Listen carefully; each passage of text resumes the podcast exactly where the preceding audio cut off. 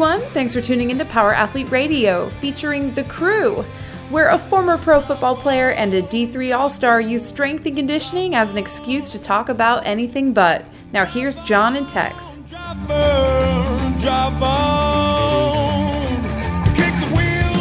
Hey, Power Athlete Nation. Welcome to another episode of the funniest podcast. This In strength and conditioning. Of strength and conditioning, Power Athlete Oh, Radio. I like where that. not only humor, tact, timing, and just- Another T. you got another one? Tub- Toobins? No. Ah, a little bit of backstory. So now when we do our Zoom calls, uh, there's like a annoying Chauncey voice that comes through and it's like, this podcast or uh, this uh, what is it? This, Zoom call? Yeah, this Zoom call is being recorded, and it just started popping up out of nowhere. So I asked Tex, I'm like, hey, when did this happen? He's like, oh, it's the Toobin rule. So uh, Not the unfamiliar- and roll. The tube and rule. Yeah, the Toobin rule. What did I say? Roll? No, I'm just kidding. Oh, yeah. Well, I was a little nervous on that one. Uh, so I had never heard of the Toobin rule, and come to find out that there was a guy who was on a Zoom call from CNN. Well, now he's on CNN and had to do like an apology tour. It was weird. I forget what his actual job was. But like they were on a Zoom call, and he Yeah. thought that he was muted, and maybe his like Camera camera off. was off. And so what does he do? He just pulls it out and just gives himself a little rub and tug. And uh, as the people on the call are watching this guy crank it, and uh, I can't imagine.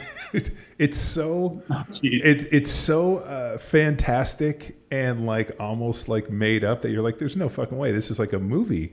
This is like uh, Kevin Smith movie. uh, this, this this this reminds me of something about Mary when he has like the uh, the cum in his hair and she like takes it and like Wait, it was on his ear. Yeah, Oh, oh, is that hair gel?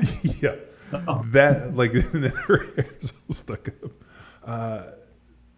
Probably nobody could have imagined this. I mean, the fact that that got written in. So then what happened? He gets outed. I mean, can you see the outrage? And because he's muted, people were like, "Oh," and he's like, "Oh." Is he muted? Like, or I see. I don't know. I didn't read the full story. I don't care. But like, was he muted?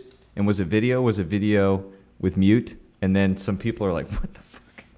He probably muted it and then uh, Forgot to know, turn off the video. and then forgot to turn off the video. But do you think somebody at some point was like, "Hey, we can see you," and he was like, "What?" Or he just was so locked in on whatever he was watching that he was. Well, I'm sure the screen was minimized. I'm surprised we're spending this much time talking about it. But like, imagine this is your big meeting. You pulled this whole thing together for this company, and this fucking jerk off. But Yeah, no, uh, Does this- literally the jerk off. and uh, he's over there just giving an office uh, Zoom crank, and uh, like oh, the old Z ZC. the ZJ, nah, it's a ZC. It's uh, it's what Toobin did. So uh, not to belabor this point, um, you know that this is actually why when we do uh, video podcasts, we ask the, the the guest to turn on their video because I think we were always nervous about either people were drooling or Well, especially Carl joining us today. So you remember uh, I did that um, saying? that like MeatRx podcast uh, with Shawn Baker and another dude uh, that's he's like the the carnivore guy. Right. So I was on his podcast and he would ask me a question and then he would mute and then I could see him turn and he started typing.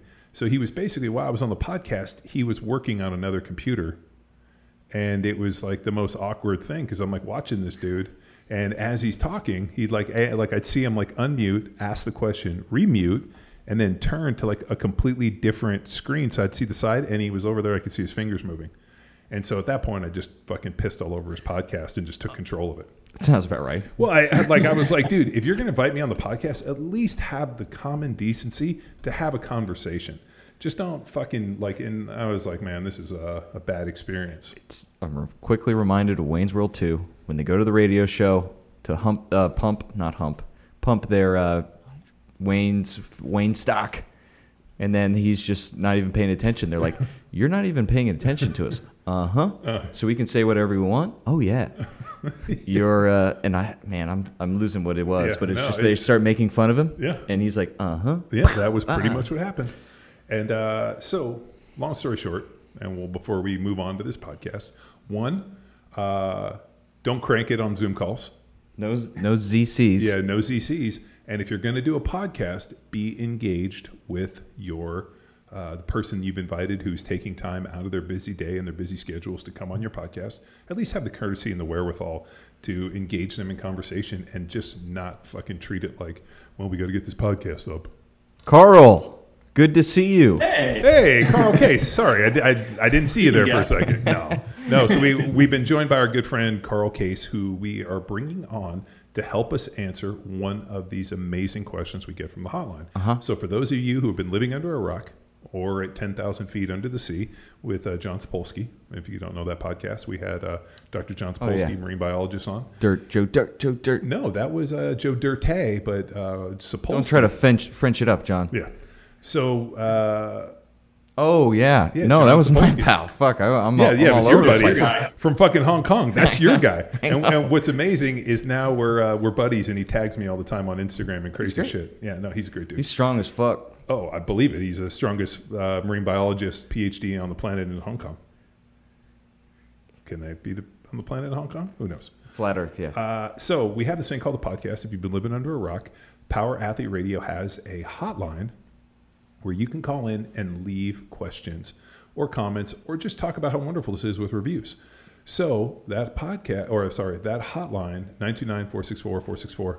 Zero. 929-ing-ing. Zero. Yeah. So reach out, leave us a question, and we are going to go to the hotline right now Uh-huh. to pull up this banger of a question that we have. So we invited Carl to come on and help us answer it. Yes. And And Carl's the perfect coach to do so because he sent uh, a, over a dozen athletes to the college level from his tutelage as a sport coach and strength coach. Carl, you ready? All right. do it. We'll give it a listen. Hello, I was curious if you uh, had any tips or recommendations for a first year athlete um, checking in for college sports. Um, based off of past experience, um, maybe you could give them some uh, tips that will help them to be a little bit more successful in that transition from high school sports to expectations at a college level. Um, and thanks a bunch for the consideration. I have a nephew um, that I'm super proud of, and it's his first day at football, and I really just want him to kick ass and take names. And I just, you know, I know that there's experience that's out there that he can glean from, and I'd love to send him some podcasts to listen to, to be inspired by, and I'm hoping you guys can cover this topic one time. Thanks a bunch. excellent. Uh, I'll lead off here. The uh, that that first day, he has done a lot to put himself in a position to already find success. And when it came to uh, recruiting for Division three college or having preseason meetings with kids, again, lacrosse is a spring sport, so we got the fall. Like football, you got to hit the ground running. Sure. But always looked for those freshmen just a an attitude. There's certain kids that were looking to start to just they didn't care. They were winners. They wanted to to have an impact on the team immediately. And then there you know, meaty like medium level kids, and then there was kids that were always nervous that they were going to get cut in the fall ball. And it's like, man, you you are here.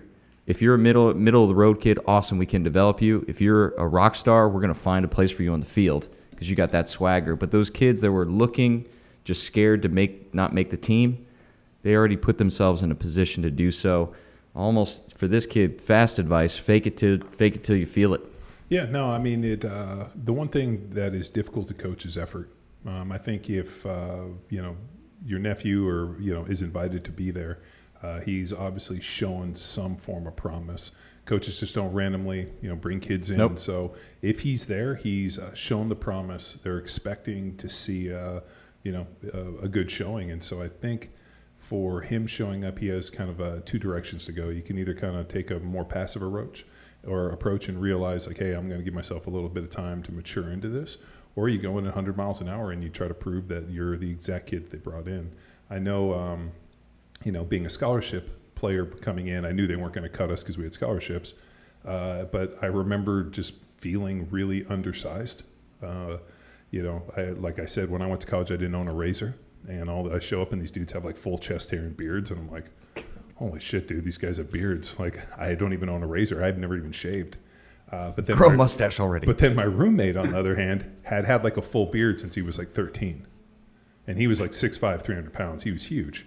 And he had like a full beard at like, we showed up and I'm like, man, all these dudes are just way more mature than me. And it took me a year of like lifting weights and growing to be able to come in and start in my second year. But yeah, I remember that first year just being like, I just don't want to get killed. You know, my voice is still cracking. So um, I think that's like a maturation deal. Like, is he pretty mature? Is he pretty far along? Is he does he have a physical age that's better than maybe his chronologic age? And more importantly, um, you know, what's his mindset? Is Uh-huh. he um, is he looking at this like, hey, I'm going to come in here and start day one, or is he just thinking like, hey, I'm going to come in here and learn as much as I can and maybe contribute a little later down the road? Carl, do you remember the first athlete that you sent off to then be at, at the college level? Do you remember any advice you gave him and then reflected on and changed for the next few? Um, so for the first one, yeah, I was a rugby player. I sent him to a, a Davenport College up in Michigan. And the one thing that I talked to him about and I've heard from other athletes that played at the collegiate level is they mentioned just how much um, it seemed like a job at the next level. It was there's a higher level of expectation and seriousness, a schedule you have to adhere to that's a lot different than the high school um, one. So what I encouraged them to do was really understand why are you going to play rugby in this case rugby for a football player or something. Why are you in college to play football? And if it's like, oh, I just want to say that I was a collegiate football player, then I don't think that's enough to suffice you to get you through the hard times of the AM weight sessions, the film sessions, the long practices. On top of that, having to be a student athlete. So I would I encourage them to just go through Simon Sinek's right, start with why, and really dig down and figure out why you're there. Because that's what's going to motivate you and take you through all those hard times. And I would encourage them to write that down somewhere, somewhere they can see on a regular basis, and then every week or two, try to maybe hone that message in a little bit more, a little bit more, and see you have something that's concrete and meaningful because it's a long it's a long season it's a long off season like i said and being a student athlete on top of that is a lot to do Yeah, no, it's uh, it's a full time job. Uh-huh. I, mean, I, I always think, um, you know, college would have been, college was a great experience, especially playing football. College would have been a complete kick ass experience without playing sports, just for the mere fact that, like, you know, uh, every afternoon, uh, you know, like during the fall, like being able to go to games and get involved. So I think if you're just going looking for a great college experience, um, I don't know if playing sports is the best experience. Unless it's D3.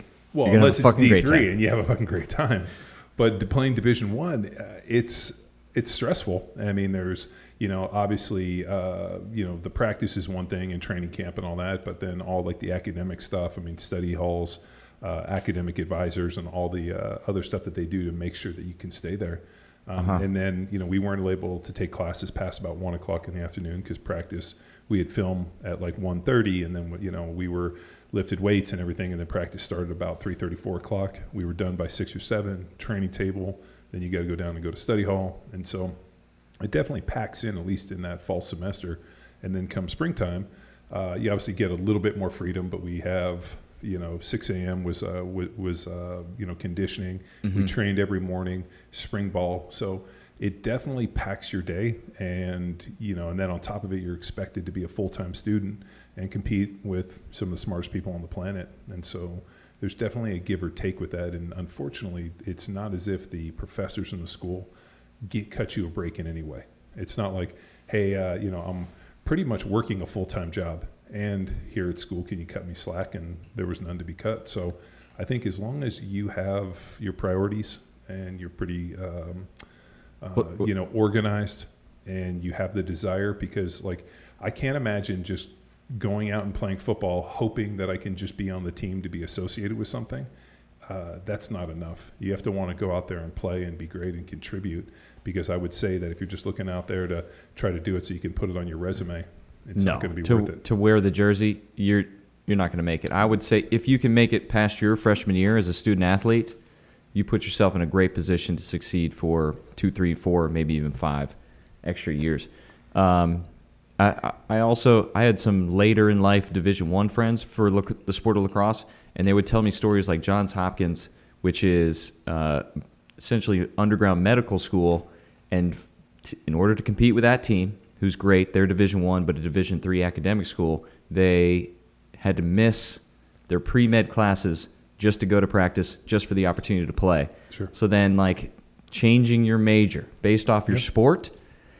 Here's the other thing, and where you said, John, make sure you have your priorities in order. Can we help this kid with some things to think about? Carl mentioned have your why. So that that would be my number one priority. Like, what other things do you feel would be a priority? Is it what are you studying? Like, what do you want to do with your life? Is that a factor as an 18 year old wiener kid? I I think any 18 year old kid that tells you they know exactly what they want to do in their life is Wrong? Yeah, it- no, it I'm just, I no. kid.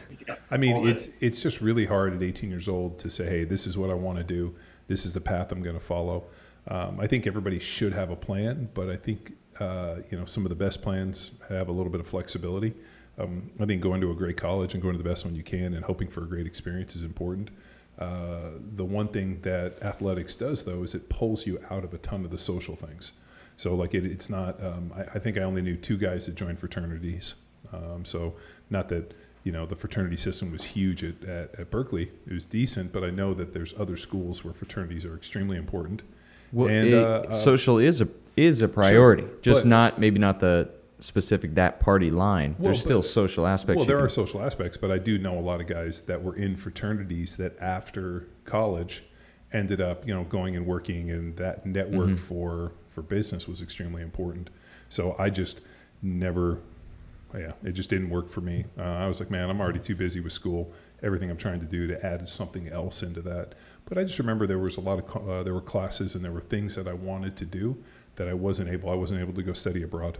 That was another big one I Mm. wanted to do uh, like every one of like my friends who were non-athletes that I knew that got a chance to go study abroad had this like amazing experience, and uh, you know learned to go speak the language. Went to Spain, went to Italy, um, you know got to go to some really cool places and do some fun things, and that wasn't necessarily an option for us.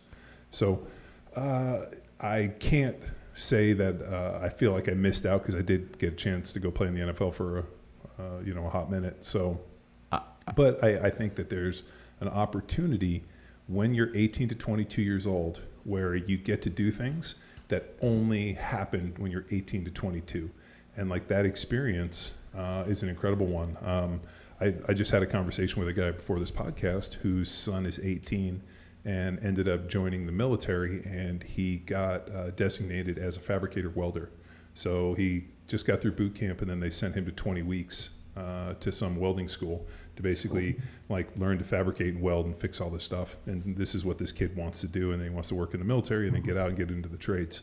Really interesting, uh, like conventional but a non-conventional approach. What's uh, you know like you know years ago that would have been you know kids either probably go to college or get into the trades. Now everybody wants to go to college, and you know this kid will be making fifty bucks an hour and doing really well in a couple of years. And there'll be a kids over there saddled with three hundred thousand dollars in debt because they wanted a, you know, liberal arts degree in art history, which doesn't necessarily apply in the real world. So I think if you're going to select a major and pick a path, select something that allows you to have some form of longevity after college. Like for me personally, uh, being a rhetoric major was excellent because it was kind of a pre-law, but also it taught me to read and write to the best of my ability. So um, having a major that allows you to have success after college, I think, is important. Carl, what'd you study? Yeah, so I was a double major. I had um, a human resource management degree, and then I have a small business entrepreneurship degree. So Boom. same thing, kind of like we talk about, like, yeah, huh, I'm going to use that. Shocker, shocker. But um, being 18 year old and trying to figure out what you want to do with the rest of your life, it's it's hard. Um, so I kind of just what John's talking about went in. I was like, well, I guess I'll get a business degree. That's that's pretty applicable to a lot of things, and kind of take it from there. And then along the way is when I discovered uh, strength training a bit more and really liked that passion. And unfortunately, the school I was going to didn't have a kinesiology program. So it's like, well, I may I'll open my own gym someday. So that's where I went with the uh, small business route. And then a backup plan was, well, it's only a few more classes to get an HR degree, so let's just throw that on there. It's Perfect. Did uh, did you have a student advisor? Did they help guide and craft where you felt this way, and they said, "Hey, how about this?" Yeah, I was fortunate enough to have a good student advisor who um, took me through what classes to take and also kind of gave me some guidance like, hey, like, I don't know, if I get in, out into the real world and I have a small business degree, um, but nothing else, is that going to hold me back? She's like, well, it might. And the good news is for, I can't remember if it's like four or six more classes, you can add another major to your to your program and it just gives you more um, value out there and that way you're not quite pigeonholed as, as much. So yeah, I was fortunate to have someone to give me that foresight. Yeah, John, did you have a relationship with your advisor? Um. Yeah, I mean, I, I did have a student advisor. Um, You see, I don't I don't know how it works in the big schools. Like, yeah, yeah. So I uh, we we all had student advisors. Um, I thought the the chick who uh, was my advisor uh, was kind of a pain in the ass a little bit, and then I found out she was banging a couple dudes on the team, which I remember was like, man, no wonder I wasn't being as helpful, or was she wasn't as interested in working with me. She was, you know, banging a couple dudes on the football team. So when I found out about that, I was like, God damn it, those guys are probably getting way better treatment than I am. Maybe. So uh, I I found uh, I found yeah like at the end of the day I think advisors are helpful um, you know and I think you know having a good relationship with them. Uh, my graduate school advisor uh, Herb Simons was incredible. Um, you know, and he was the guy that actually uh, told me he's like I don't want you to hand in your thesis. I want you to go play in the NFL, and this is what I want you to write on. And then he ended up passing away I think like couple like uh, two or three years into my NFL career, he ended up passing away. I called up his assistant and was like, "Hey, can I hand in my master's thesis? Because uh, you know this is what Herb and I were working on." And the guy basically told me, uh, "We won't accept it now." And so I, I didn't. I did all the work and didn't get to hand in my thesis and didn't get my and was not able to uh, complete my master's because of that. So in hindsight, I should have been like, "No, I'm not going to do that. I'm going to write it today and hand it in instead of like."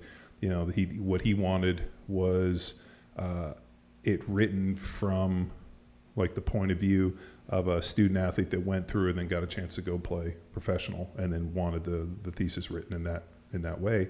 And if he had stayed alive or if he had not passed away suddenly uh, that would have been an incredible project. But his assistant wasn't necessarily interested in that because when they asked me to come back and speak uh, I got into it with a bunch of people that I was sat on a panel and I got into it with a bunch of the audience, not realizing, you know, uh, coddling of the American mind and this idea of like, Right. you know, we're in academia and sitting in this ivory tower. And I called this lady out and I told her to get the fuck out of her ivory tower. She doesn't know what the fuck she's talking about because she's not in the fucking real world.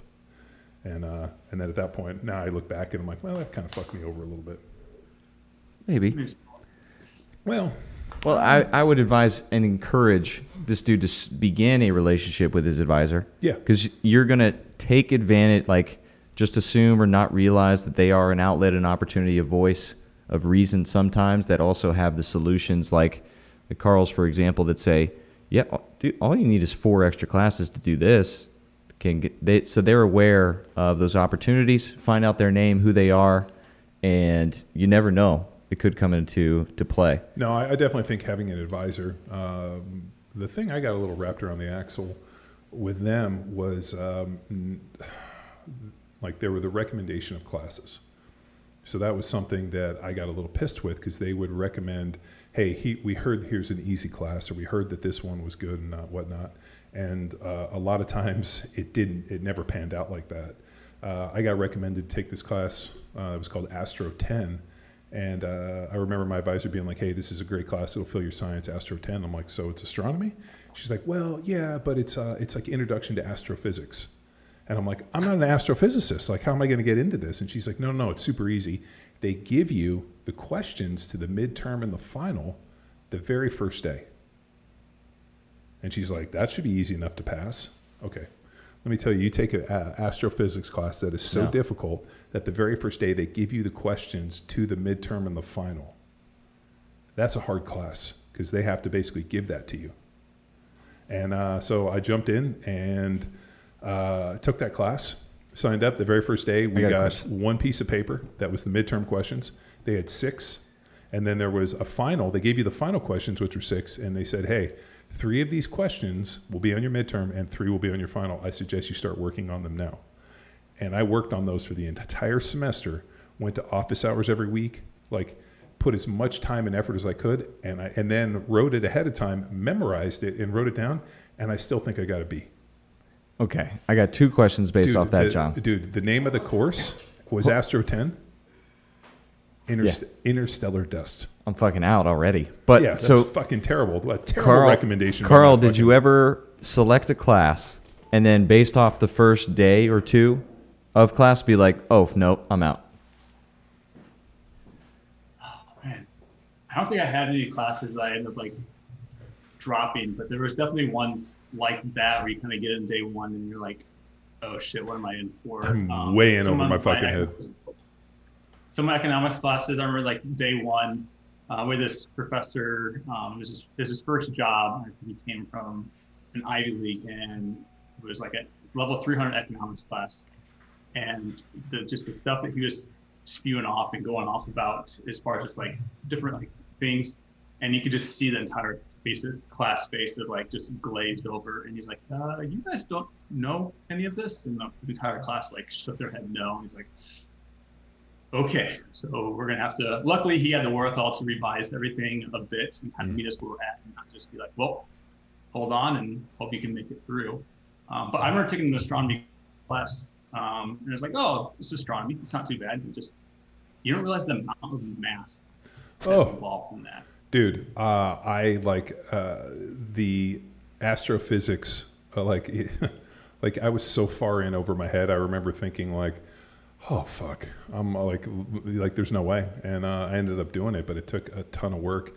Um, Was there ever a class you that you're like, I'm out. No way. This ain't for me. Uh, no, because I'm stupid like that, and I just fucking like uh, econ, um, calculus, uh, some of those courses.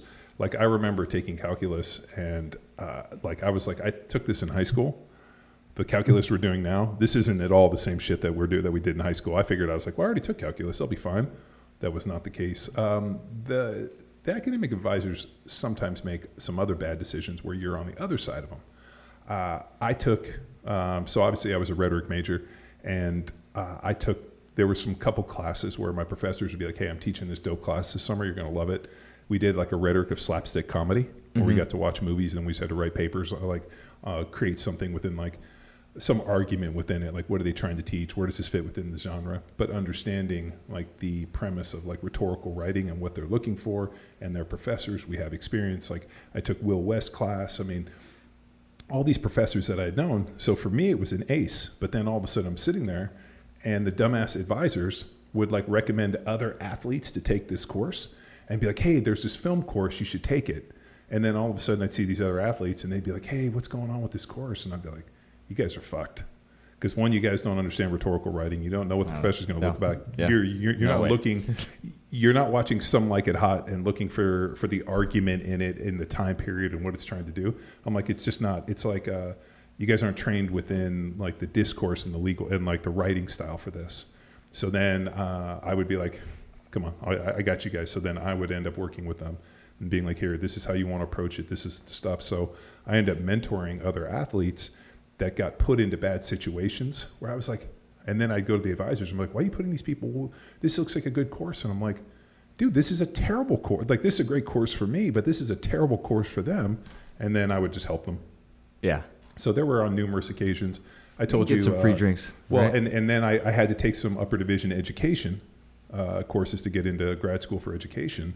And so there were some really interesting ones. I think I told you the story about uh, democratic education, where I was able Maybe. to go in there and day one manipulate right. everybody into an A. Oh yeah. So I went in there and I was like, uh, they like like the class gets to vote on the structure at which they're graded. Mm-hmm.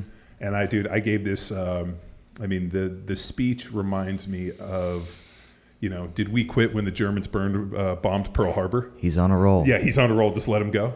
And uh, was able to basically get everybody to vote the way I wanted, which was everybody gets an A. We want to truly understand what democratic education is by removing the confines and not saddling people with having to worry about grades. We want to understand this in its purest sense. gave everybody an A. And I remember the teacher being like, no. And then they got rid of that course the next year. And the best thing was a bunch of people had signed up for it thinking that they could do the same thing. Because, of course, I was like, hey, I got this great class. And everybody signed up. And then the next year they totally changed it. And uh, everybody's like, fuck. Yeah, the the only class that I can remember right now that I switched out of, I can't remember exactly, but uh, it was a politics course, and I I got lost on campus, as small as my fucking campus was. I get lost, and then uh, I'm late. The only seats, like imagine the entrance doors on the left, like this podcast room. Doors over here. You're the professor, and the only seat is the far back, way back in the corner. So I have to walk in front, like tiptoe in front of the professor, and he stops his intro lecture, and it's just like, never in my X amount of years of teaching has anybody ever walked in front of me and like goes off on me, and I'm like, okay, I'm gonna sit here. I'm getting the fuck out of this class. There's no way I'm passing now. Yeah. So that was uh, that was it. Politics, some form of politics. I was I was interested in DC. You get the get the energy, um, but it, then just one one class, and I'm fucking out. I don't want this guy to just hate. Um, Well, what what happens with the advisors is they talk to students and like, hey, like how are your classes? Which ones do you like? And then based off of uh, you know the feedback from the students, then they'll recommend other students get into stuff. And uh, for me, like whenever they'd ask me about the rhetoric stuff, I'm like, it's great. I love it. I just get to read and write. You know, I got to read like, you know, 20, 30, 40 books a semester. It's great. All I do is read and write. And uh, uh, they would, you know, obviously recommend like, oh, John said this was good. And then I'd see these other athletes show up and I'd be like, dude, there's no way you're going to do the volume of reading. Um, so I think uh, a big part of division one academic advisors and student athletes is effectively helping them select a track that allows them the time necessary to be successful in their sport. So there's a lot of like navigation but then shit then i'm watching like uh, what was it that the one kid that played for baltimore like you know during the season was like in med school. And didn't tell anybody. I mean, I can't imagine uh, at Berkeley we couldn't have done that because we couldn't. All the labs were in the afternoon. I think it was Hopkins, Baltimore. Yeah. yeah, I mean, some something like like I, like my head exploded, like thinking about not only how smart that kid is, but the amount of work that he must have done and the and the amount of bending and wielding and dealing he must have done to make all that happen. So upon seeing that, I was thir- I was very very impressed. Um, this is for both y'all. Did was there like a welcome to college moment, either for athletics or academics, where oh shit, I got to get my shit together. I got to grow up now. Um, for me, I remember walking into one of my uh, like um, you know uh, lower division, you know like the you know zero through ten classes, you know like the big, and it was in Wheeler Hall, and it seats like 850 people, and walking in, and there's not a single seat available. So like we finally find seats, and then the professor starts, and uh, he gets up there is teaching, and I'm sitting there. I got like my notes. I'm ready. All of a sudden, these kids are pulling out cameras on tripods, like uh, telephoto lenses, and they're basically zooming in, taking pictures of his slides, and then like there was uh, uh, tape recorders all over the front of the stage. So these kids effectively were taping it, taking notes, and then taking pictures of all the slides. And I'm sitting there with like my pen and paper, and I was like, "Fuck!"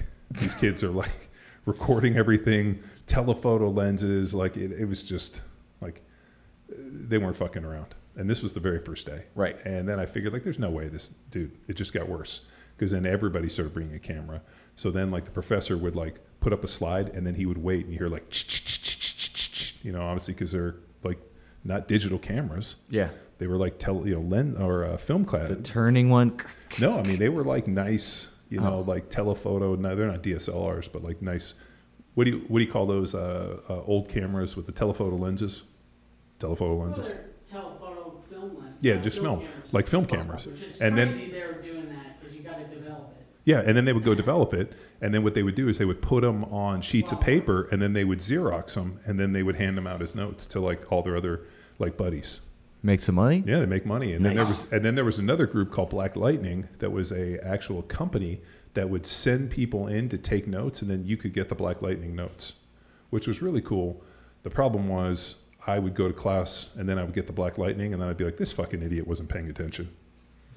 So there was a, a I just remember sitting in a class with 800 plus people and realizing when I saw like recorders and like no, I mean you know some people had like the bitchin like little like micro ones. Other people like straight up cassette recorders with like Nice. like nine, mind you this is 1994. Yeah. Yeah, that's a long time ago. Carl, did you have one?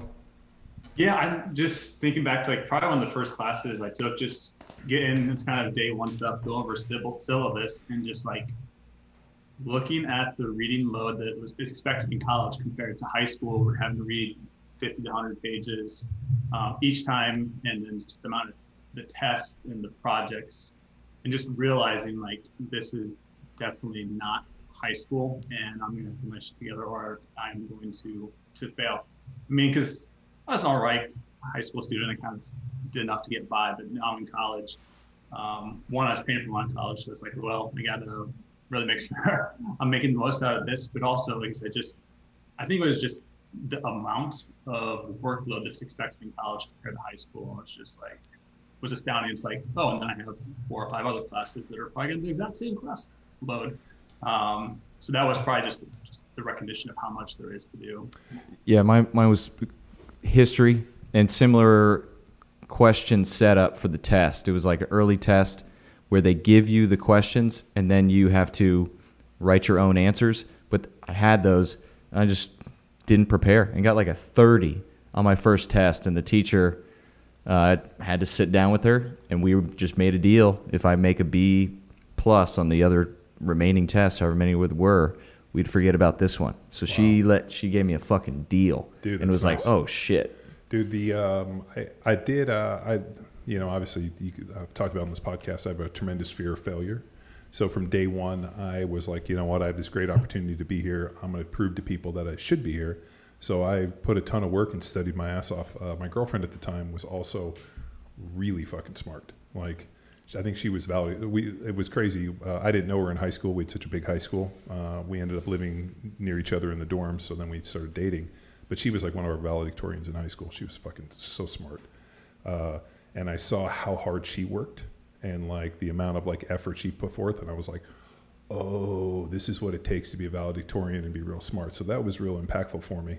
Um, What what about athletics? Did y'all start football training practice before you had the opportunity to start classes? Yes. So we were in training camp. We went in, in August.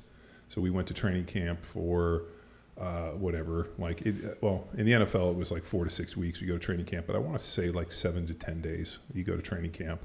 And then from there, we, school started, thank God. Because without school, the coaches fucking football. have you all fucking day.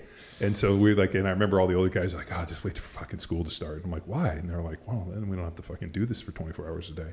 So we had camp, and then school started, and then we were, um, we were obviously, you know, offsite in the dorms uh, for training camp, and then we got a chance to move into our dorms, which was pretty cool. And I, I lived in this area called Clark Kerr, which is all these like little, uh, wasn't like a big apartment building. It was like little bungalows where all the athletes stayed and um, yeah, no, it was uh, it was great. But I, I was always super nervous that like you know the uh, the Scooby Doo where they're like old man Sanders and like pull the mask off because he's an imposter. Like I was always waiting for the Scooby Doo moment when they were like, "Come with us, you're not supposed to be here." And uh, I just went in and busted my ass, and it wasn't like my first taste of failure in college wasn't until my third year when I tore my ACL in um, like the tenth game of the season which was in uh, like early November. So I tore my ACL, and then I had AC, uh, I think I told you they, I went in to get my knee scoped. Woke up and my knee was in a CPM, and they had done my ACL. So they went in. Yeah, you tore cartilage, but I was missing an ACL. So they just did the surgery, and I hadn't prepared. Like if I knew they were going to do an ACL, uh, I would have gone into my professors and been like, "Hey, I'm getting my ACL reconstructed. I'm gonna be off my feet for three or four weeks. Like, there's no way. Can I take my finals early? Can I postpone? Can I do something?" Um, but I thought I was just going to be scoped and be fine, walking around and be out in a couple weeks. All of a sudden, I wake up and I'm in the CPM, uh, and I've had an ACL and completely unprepared for you know obviously finals coming because we uh, they did it over Thanksgiving, and then finals start like within two weeks. So I was fucked, like because like you know, dude, I couldn't walk around. Um, I'm like crutching around trying to get to class. uh, you know, trying to do rehab and that, and I ended up like I think I got C's all across the board. So on the three uh, three big classes I had that year, I ended up I think I got a C plus, a C, and like maybe like a C minus, which sucked because up until that point I was like a three six GPA. Those three classes, which were up, were, which were uh, um, four unit courses, I got in, and then that pulled my GPA down to like a three two, and uh, I ended up having to fight back out of the cellar on that one. But I remember if like you just basically took those out of my average, uh, I would have had a, a three six at an A average, which would would have been nice in college. Yeah, it's crazy how a few grades just completely ruin that GPA. It doesn't take much. No, like it. Well, the the thing people forget is like like let's say you have a three two and you get an A, it only brings you up a little bit. But if all of a sudden you were to get like a C or a D, all of a sudden it just pulls you down to where it's almost like There should be a, a GPA average class. well, uh, Figure this out. They should do like, hey, we're going to throw out your A plus, we're going to throw out your C. Like we'll throw out the top and the bottom. We'll just give you kind of like we do when we do the Oh, yeah. uh, lactic acid threshold test. We throw Yeah. out the top and the bottom. But uh, that that fucking year, man, that um, dude, that that hammered me, and that was in my third year. So what screwed me is because then I grad, and then uh, with, yeah, that was my yeah, that would have been my third year, my redshirt sophomore year, and then I graduated the next year in my fourth year, and then my fifth year I did my master's work. So it's like I'm in my third year of college, and all of a sudden get three C's. So that next year, I mean, it was just like I, I ended up crushing it the next year, but it wasn't enough to bring me back up to that three six. So that was a that was a shitty deal. uh, athletically, uh, I was sharing just before uh, our pre-team meeting, maybe two weeks in. So we got to play like scrimmage, just captains practices before, but then formal team meetings two weeks into school for a spring sport. And assistant coach asked us to bring in our workout cards that they had mailed us over the summer. I was n- nervous and all- as all hell with that. Filled them all, like actually did all the workouts. So all of mine were filled out, sets, reps, weights, and all that good stuff. I'm the only fucking kid that turns them in. The whole team, freshman, sophomore, senior, all the way, only fucking kid. So I turned that in and thinking like, oh shit, like I was the opposite of hard work. Like I overworked because in our captain's practices, I was getting my fucking ass whooped. And so I was the only person doing work, and I still, Still was struggling to keep up. They were like, this kid must be lying. Uh, that that I think that was the assistant. Like I recall me handing it over and the look on his face, like he probably thought I was lying. But then, I mean, like through training and hard work, he realized, yeah, that was done. However, there's a few things we got to work on, pal. Um, But just some. And then our first game, first game ever, was against Salisbury State, who's won. I mean, are you a big Salisbury Steak fan? Well, those guys. The uh, well, Dude, they it- they win the state championship. Is, is that their pregame meal? N- no, Th- dude, I, I appreciate the school. They they win the national championship. They either play or win it every single year. Salisbury State? Where is Salisbury, it's in around Ocean City, Maryland, so they're on the beach. But they get D1 dropouts to go play. They get injured kids, plus recruit some of the top D3 guys. The I loved playing there, and they played the Darth Vader like walkout song when they would take the field for their, their warm up. And then the locker room goes underneath a, ho- a highway or some major road within the school. So, like, you get your, your gear on, you tape up, and then you're walking through it. Pre-game, they're all waiting at the end of the hallway, um, the like highway level, and just shouting in. So you're walking, I mean, half a mile through this hallway, and then just at the end, you hear this this hooting and hollering, shouting, and all this fun stuff. So it was fun to play them. But then you just get your fucking dicks kicked in and lose by 20 goals. but um, and that was the first game. Dude, uh, I man, there there were so many funny things. Like, um, so Ber- Berkeley's a lot of hills, Yeah. and so I had, uh, um, dude, I had purchased a mountain bike, and I used to mountain bike a lot in high school, and like you know we used to hit trails, and there was a lot of trails in Palos Verdes. So mountain biking was always something I had done, and we used to go to the beach, and like, it, so I had a pretty cool mountain bike, and so when I went to college, I took my mountain bike, and I said I'm not going to get a bike lock because I'm just going to take my bike everywhere I go. So I would go into classes, I would bring my bike. Like I did not because uh, you know it's kind of a um, notorious dude. Like everybody's bike gets stolen. Like there's fucking thieves and homeless people that like you know make their entire living for that year off of stealing new kids' bikes. So I was like, fuck it, I'm not bringing my bike. We had a um, the suites we lived in had a common room, so we would just like bring our bikes inside. So um, I ride home, uh, you know, go into our common room, which was like, you know, there was, you know, shared bathroom. There were two rooms, and then there was this common room, and there was a door and whatever. So I come in, I, I drop my bike, I go in my uh, in my room, like uh, we were getting ready to go to practice, and I hear the door open and the door slam. And so I was waiting for my roommate. We were going to go to practice, and he doesn't come in the room. So I go look, and all of a sudden I see this homeless dude riding my bike. Fuck. He fucking jumped through our, our the like one of the windows was cracked, pried it open, jumped in, fucking took my bike and rode out the front door, and we fucking chased the dude, and he fucking took off like uh, like flew off. So then I'm like I, I was fucking beside myself. So then like a week later, all of a sudden one of our uh, uh, like one of our buddies calls us and is like, hey. Because I told everybody, I was like, "Hey, this guy fucking stole my bike. This is what he looked like." So about a week later, I get a phone call hey, uh, that dude's trying to steal a bike, like in like the next, you know, like uh, like where our bungalow was, like a couple down.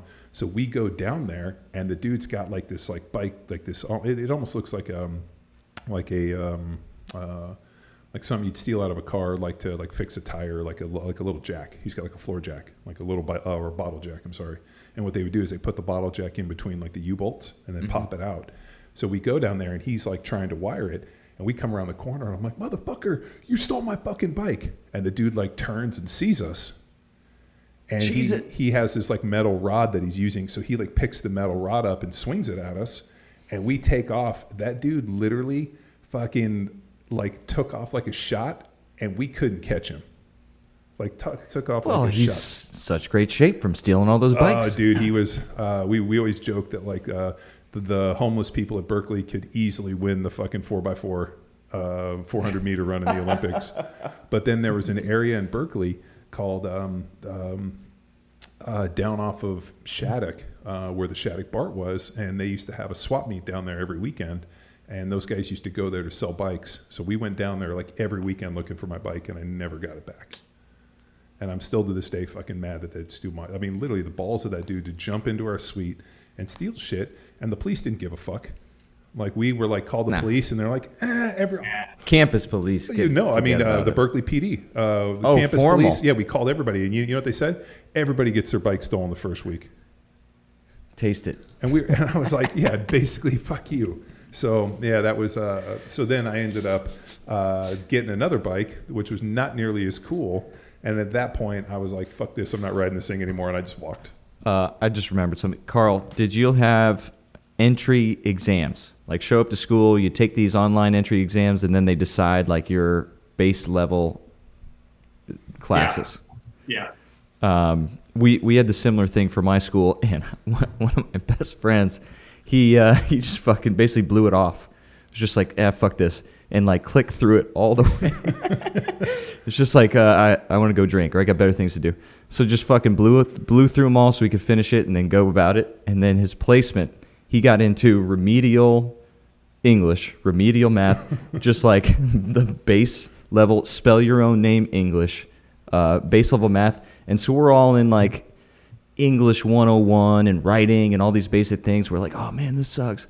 And he's like, yeah, fuck you guys. I don't have to worry about that. And then they take like field trips and stuff to science museums. it's like this remedial kids class.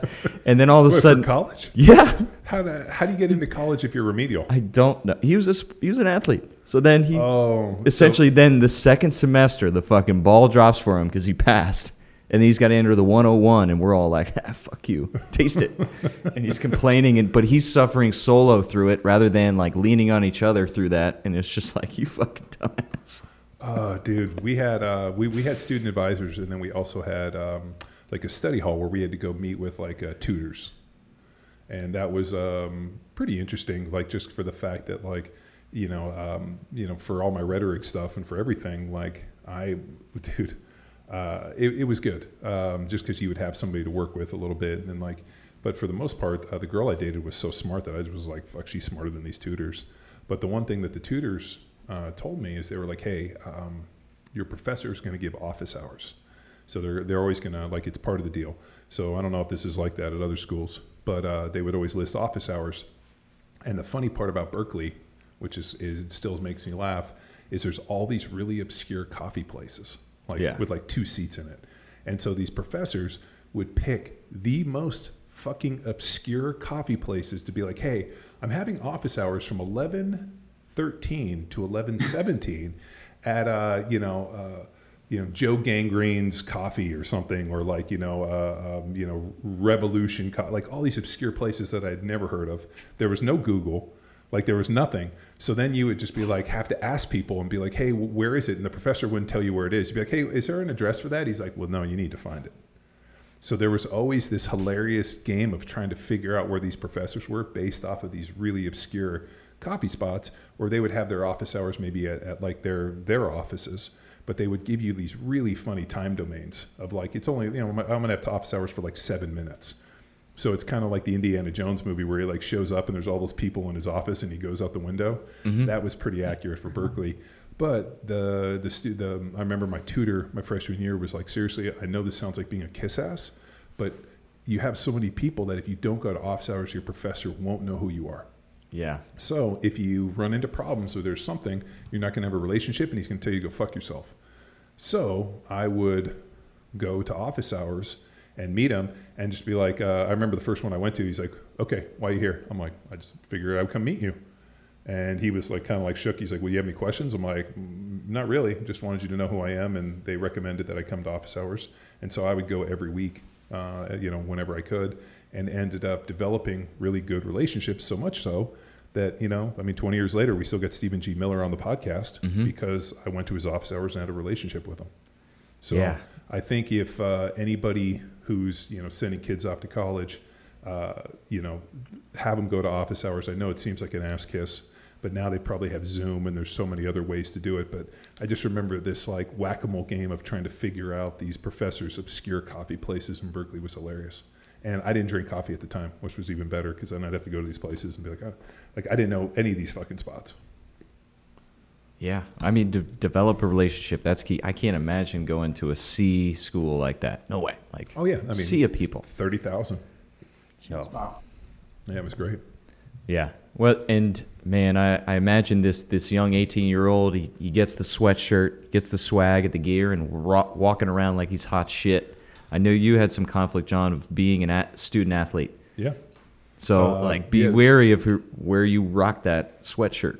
you know what? Uh, um, I know Pedro Noguera, who was my prof- and I, I remember him vividly, was my uh, taught Education 40, which was one of the, the first classes I took at Berkeley as a freshman.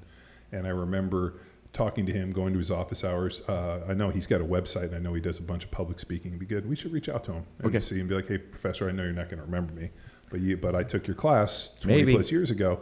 We have this podcast called Power Athlete Radio where we talk about strength and conditioning. It'd be great to have you come on. And he's gonna be like, "What the fuck?" But uh, he was great. Um, I remember him, you know, uh, dispelling a lot of myths that were propagated within an institution like Berkeley. And I remember his thing of like, "Hey, don't wear your football gear to school," you know. Uh, and I, I wore glasses, and he's like, "Good, dress up a little bit, you know. Don't don't lean on that because what's going to happen the farther you get, the more negatively it's going to negatively affect you." Just because there was a lot of like, well, these fucking athletes, you know, I earned my place here. These kids just got in, so yeah, the we we were recommended not to wear our gear as well to class, but then teammates would say, "Hey, I took Professor Fitzgerald. Go and introduce yourself," and then we would lean on each other's good reputations to then aim to get away from the bad that is represented with the school because we were always first to blame with conflict, which was a good call for the most part. um, one of the my my most favorite parts about Berkeley, if we're going to go down memory lane, is this We're way down it. Yeah, is this area called Sproul Hall. Okay. So if anybody's ever been to Berkeley, like the student union, everything is, uh, you know, the upper Sproul, lower Sproul, but Sproul Hall is like the center. Whenever you see the pictures of Berkeley, you'll see Sather Gate, which is like the like the gate that everything goes through. But like that's where everything happens is uh, Sproul Hall. And I used to get my lunch. I would go over and get lunch, and I would go back and I would sit and watch the crazies fucking battle. So there was all these lunatics and just absolute nutcase people, like just like people that need to be in a in a sailing asylum, but they end up at Berkeley, and they would just absolutely fucking go ape shit every single day. In, in Sproul Hall arguing with each other. So there was one guy who would have like a sign that like you know God is coming, time to repent. And then there was all these other people that were against him and this, and there was a guy called Hate Man, and there was all these like interesting personalities. This guy used to just stand on a on a uh, um, milk crate and just scream hateful things at people, and then people would argue with him, and then they would battle. He should have been a comedian. Uh, dude, it was uh, like like the the strange, crazy ass people that are attracted to Berkeley that end up going there and becoming like something. It, it was hysterical. Like we used to just sit and watch and watch like the the, the homeless people battle and fight and this and conflict, and uh, it was like the world's best entertainment. Uh, every day at lunch, I'd be like, grab popcorn, grab a like- beer. dude. I, I'd be like, I'm, I'm going to go get my uh, my tuna on uh, whole wheat. I'm going to get my sandwich. I'm going to get some chips. I'm going to get a drink, and I'm going to sit down here for about 45 minutes and watch the crazies just get really rowdy. It was awesome. That Sounds awesome. Oh, Yeah. okay. Let's sum it up for our young student athletes entering his freshman year of college. All right. So, aligning priorities, find your why. Why are you playing? If it's only the jersey, it's not going to get you very far. Nope, nope, nope. Uh, establish a social network. It doesn't have to be in line with, you know, uh, fraternities or partying. There still can be within. Find your cliques. All of us here have pal, lifelong fa- pals from that time, and it was it was awesome. So find a social clique, or not a clique, you know, fucking pals. That's all Yeah, I'm saying You got to find friends. find friends uh, create a relationship with your advisor or your professors Yes. they've they've been through it and they're there looking out the for the best of seeing you succeed Yeah. so find some connection there and then uh, begin to plant the seeds for a path post college Yep. like what do you want to do? What do you want to study? Also the networking within there. Does your athletics team provide awesome internship opportunities during the summer off season or is there other guys that are, are lined up with great careers that have been in your position that you can then reach out with? So lean on that that sport team network within there. A lot of those people have careers that could end up benefiting you And the last one is don't feel that you have to drink every beer. i don't understand but go Well, on I think as a freshman in college, you go out and you have this like, little bit of freedom. And I had friends that would go out, and I think that they thought they had to drink every single drink in the house.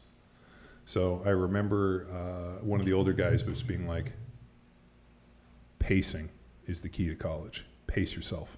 Because I, I, you know, I remember uh, like, and I was like, what do you mean? He's like, with studying, with friends, with uh, with drinking, with partying, with everything. Like you're going to see people get to a lot of extremes pace yourself. Like, remember, you don't have to drink every drink. You don't have to read every book.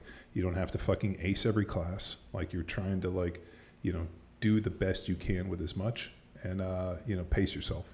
And I always thought that that was a good thing, um, you know, especially like, you know, like, uh, you know, you go out to a bar, it's like, I don't have to get fucking obliterated before last call. Don't worry. There's good bars going to be open again tomorrow. Um, you know, hey, like I read as much as I could tonight. I'm still going to have time to read tomorrow. So I think a lot of times there's this expiration date, or you feel that like you have to go out. And I just remember that old dude being like, "Pace yourself." But that makes complete sense. It, uh, like I said, I would coach college following playing and saw a lot of kids that after freshman or sophomore, that was it. They they got sucked into the things that took away from ac- academic and athletic success. Yeah. You don't have to, Well, yeah, just and still yourself. have a good time. Yeah, like That's right. you know, like uh, I, you know, I had friends that got sucked into fraternities, and they basically just drank themselves out of college. Like I was like, fuck. Like uh, I had a, one of my buddies, Jimmy Saunders, who I played high school football with. He went to Berkeley. Um, Jimmy became like like got in big in the frat, and I remember he had to stop drinking because he had uh, fucked up his liver so bad that I remember like seeing him later on. I'm like, how you doing? He was looking kind of jaundiced. He's like, dude, I'm having liver problems. I drank myself. He's like, Looking kind of jaundiced. yeah, yeah, I mean, he was kind of yellow, and he's like, "I'm actually having liver issues." Uh, I was like, "Why?" He's like, I, I, "Like," and he even joked. He's like, "I thought I had to drink every drink every night." He's like, "We got absolutely fucking obliterated for years, and I paid the price for it." So I think just having some pacing, realizing like, you know, like, uh, but I mean, maybe that comes with age. But I just remember that. Um, that Well, that's the boy- old bull. the old bull. You got to pace Oh, yourself. yeah. It's better to walk down there and sprint down there. So I think a little bit of pacing and realize you're there for four years. So you don't have to do everything your freshman year. You don't have to you know go everything, but just pace yourself and realize that like you know if you want to peak, peak a little bit later, not so early. Boom. Any last thoughts, Carl? No, I think coming back to um, like we talk about priorities and just making sure you know what they are for you and just examine where you're spending your time and does it match your priorities or is it different? And then you need to re-examine what your priorities are if that's the case or your, your actions. Just make sure that they, they match what you lay out as your priorities. Boom. And I encourage you, keep us posted. After this semester, go ahead and call the hotline. And what number is that, John? 929 464 464. Zero. 929 ing ing. Zero. Let us know how you did and your priority alignment and if you were able to start. Let's let's hear it. All right. Thank you. Yeah, thanks for tuning in to another episode of Power Athlete Radio. Bye. Bye. Bye. Now it's time for you to empower your performance. Head to powerathletehq.com backslash training to choose from a number of programs to meet your specific performance goals. And if you like to break a mental sweat too, visit academy.powerathletehq.com and become a real stakeholder in you or your athlete's success. Until next time, bye!